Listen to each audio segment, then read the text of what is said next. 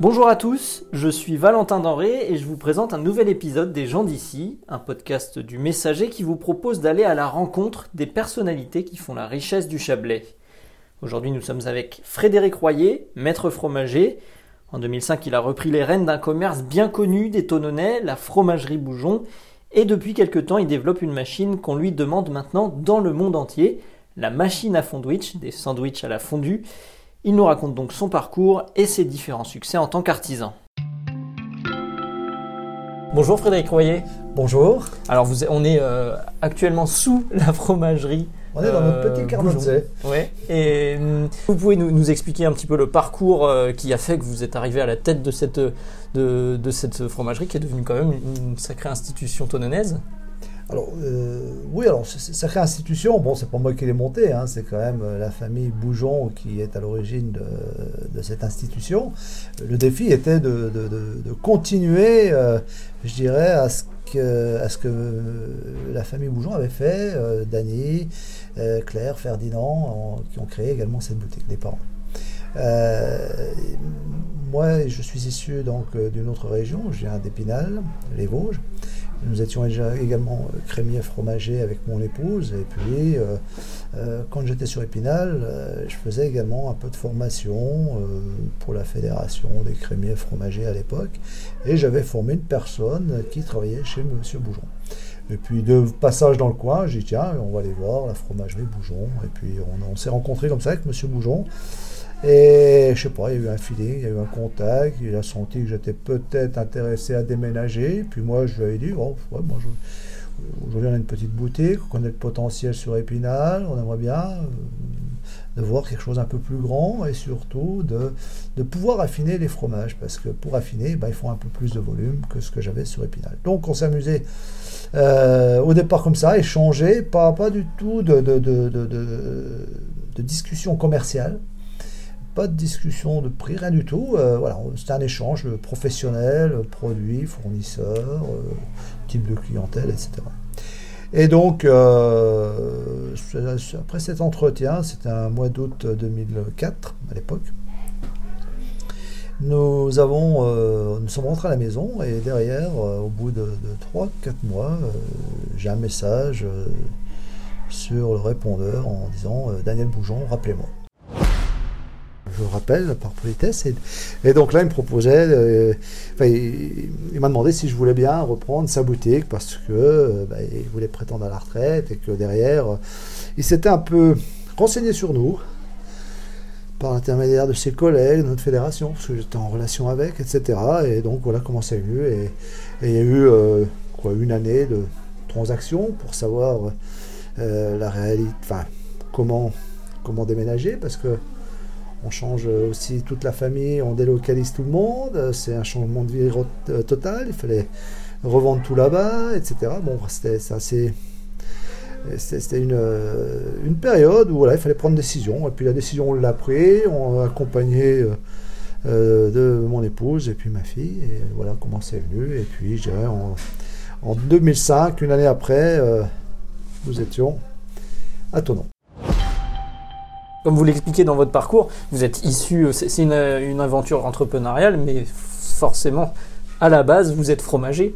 Euh, c'est important justement de, quand on, est à la tête d'une affaire comme ça, d'avoir le savoir-faire aussi euh, alors, de base. alors il y a le savoir-faire, mais il y, avait, bon, il y avait déjà une équipe qui avait le savoir-faire. Donc jusque-là, je dirais, le savoir-faire peut s'apprendre sur le tas. Bon, nous on le connaissait, c'est encore mieux. Mais surtout, c'était euh, tous les fournisseurs, moi je les connaissais déjà. Donc ça, c'est important parce que euh, eh ben, euh, on sait comment ça fonctionne, on sait les approvisionnements, comment ça, roule, comment il faut être avec les producteurs, etc. Et, et ça, ça a été un gros plus parce que c'est vrai qu'une personne qui n'a pas forcément le... je dirais qui n'est pas dans le, dans le domaine et qui prend une grosse, euh, une, belle fromagerie comme la nôtre, bah, derrière, euh, c'est peut-être un peu compliqué. Parce que les approvisionnements, c'est quand même la règle numéro un pour avoir des bons produits. Si on n'a pas de bons producteurs qui fabriquent des bons fromages, bah, nous derrière, on aura beau faire ce qu'on veut à l'affinage, ça ne sera pas forcément exceptionnel. Puis surtout, il a fallu travailler avec les producteurs locaux parce que là, c'était ma seule lacune, je dirais, où que j'ai, j'ai découvert un petit peu la mentalité qui était assez proche des Vosgiens. C'est-à-dire? Pardon? C'est-à-dire? C'est-à-dire ben, une mentalité de montagne, hein, un, peu, un peu enfermée, on ne se montre pas tout de suite, on, voilà, voilà, il y, a un temps d'adaptation, hein, c'est pas, ça, ça, ça, vient petit à petit, au fur et à mesure, euh, sur plusieurs mois, plusieurs années pour certains, et puis, et puis ça a fait. Je connaissais, donc c'était pas, pas mon inquiétude. Pas un problème. Non, non, non. Vous évoquez justement ce, le côté fournisseur et, le fromage, comme beaucoup de domaines, mais en particulier le fromage, et surtout ici dans une, une région où on en produit pas mal. Euh, c'est aussi une histoire humaine, mais vous, vous, avez à cœur aussi de remonter toute, euh, toute une filière. Vous, vous connaissez euh, du producteur de lait jusqu'à l'affinage. Oui, bah, alors alors, on est une région de fromage, oui, une fabrication de fromage, mais on est également une région où on mange du fromage où on mange des quantités de fromage phénoménales. Euh, donc il y a aussi ce côté euh, euh, consommation qui est importante, mais après le, retour avec les, fournisseurs, oui c'est important parce que si on n'a pas cette relation, savoir les gens comment ils bossent, s'ils sont bien, s'ils sont pas bien, vous savez, on est avec des producteurs qui ont leurs vaches, qui ont une famille, pour certains, d'autres sont peut-être célibataires, d'autres euh, mariés. Et quand il y a un problème familial, ben, on le revoit, on le voit tout de suite dans la qualité du fromage. Parce que le fromage, il faut être attentif, il faut être à fond dedans, et il n'y a pas de, pas de quiproquo là-dessus. C'est que voilà, il n'y a, pas de choix, il faut y aller. Donc, euh, euh, quand on voit qu'un fromage commence un petit peu à avoir des soucis de qualité, euh, on va voir le producteur, on l'appelle, on lui demande, tiens, qu'est-ce qui se passe en ce moment il y, a, ça comme problème, etc. Alors, ça peut être un problème momentané, parce qu'on est en fin d'actation, parce que le temps, parce que l'eau, parce que voilà, il y, a plein de, paramètres, je dirais, euh, euh, de fabrication qui peuvent intervenir sur un problème de fabrication. Et puis, ça peut être aussi des problèmes familiaux, comme je disais. Euh, si, si, si y a un enfant qui est malade, si c'est un divorce, si c'est je sais pas quoi, c'est déjà arrivé.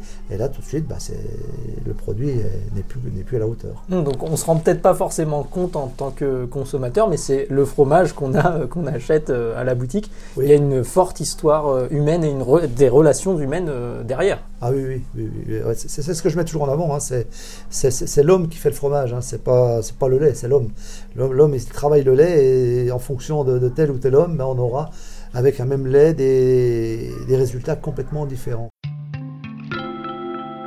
On en vient aussi à quelque chose qui, cartonne euh, que vous avez lancé maintenant il y a, combien de temps euh, C'est le fondwich. Est-ce que vous pouvez nous expliquer euh, qu'est-ce que c'est alors le, fondwich Alors le fondwich, c'est un sandwich de fondu, un peu façon hot dog. Au lieu de mettre de la saucisse, on met de la fondue. Alors jusque-là, ça, euh, ça existe. Hein. Il y en a qui le font un peu partout et on, pouvait, on peut le faire euh, avec une casserole, puis un entonnoir, une louche. Hein. Il n'y a pas de problème. Et on l'a fait pendant des années, euh, lors des vendredis soirs, vendredis chablaisiens, devant le magasin. Et, et puis, ben, quand vous faites un kilo, c'est marrant à la maison, mais quand vous en faites 10, 15, 20 à remuer, ça commence à être épuisant.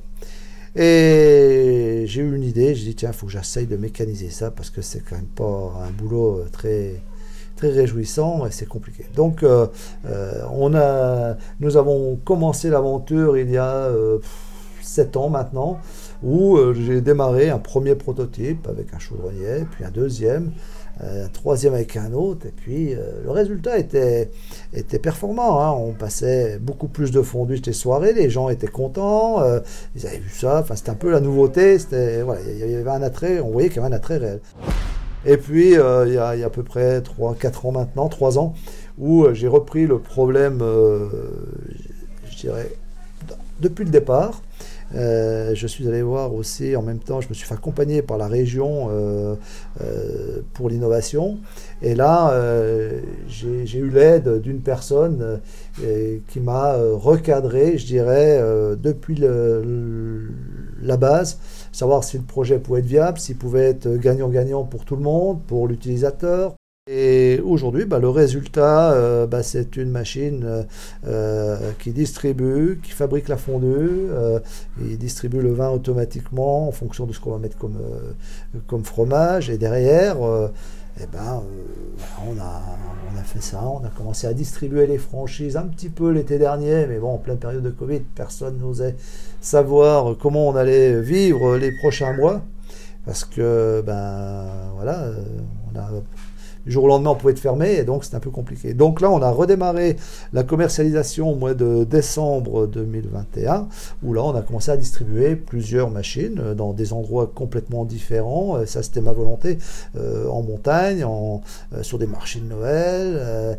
j'en ai, ai eu dans le sud, j'en ai eu en montagne, j'en ai. Enfin voilà. Donc là, voilà. Aujourd'hui, c'était ce retour d'expérience que je voulais revivre avec les utilisateurs pour encore terminer à, à, à affiner la, machine et puis euh, les compréhensions. Enfin, voilà. bon, Aujourd'hui, on est assez content du résultat.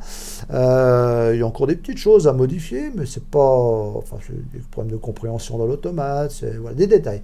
Donc, euh, on a eu une machine qui, était dans le bord de la mer. Là. Le gars, il a dû faire, je sais pas, 2500 sandwichs en 3-4 semaines. Donc, c'était impressionnant. On, on, est dans un pays qui n'est pas du tout, euh, je dirais, de tradition fromagère et tradition fondue. Donc, on on s'est dit là-haut, c'est déjà pas mal. Donc voilà, l'aventure commence seulement, je dirais. Et en même temps, euh, c'est là où je ne maîtrise pas trop parce que ben, les, les informations vont très vite, les, intérêts, les, les demandes de, différents journalistes euh, télévisés ou autres euh, ben, interviennent assez rapidement. Et puis, ben, il y a la il y, a tout qui prend, les demandes commencent à être importantes, les demandes françaises, les demandes à l'étranger. Aujourd'hui, j'ai des demandes sur toute la planète. Oui, c'est ce, ce, que j'allais vous demander aussi. Oui, ça s'exporte donc euh, bah, dans d'autres pays. Aujourd'hui, j'ai des demandes euh, sur euh, tous les continents. Et vous parliez du bord de mer qui n'a pas forcément une tradition euh, très fondue. Bah là, pour le coup, euh, il y a des pays euh, aussi qui n'ont pas du tout. Ah non, non, j'ai d'autres pays. Là, là dans, tout à l'heure, je reçois des personnes. c'est pour, c'est pour Dubaï. Donc voilà, donc une une, machine qui, qui, prend et qui, qui, fonctionne bien. Oui. Et donc, bah, on, souhaite euh, que ça, ça s'exporte. Euh, bah, on va, on une machine purement chablaisienne. oui, oui, bah, c'est purement chablaisien. Et donc, euh, alors c'est bien pour la région. Hein. Je vois des gens qui veulent venir voir de, de, partout. donc, c'est intéressant. Ça va ramener un peu de monde, on espère.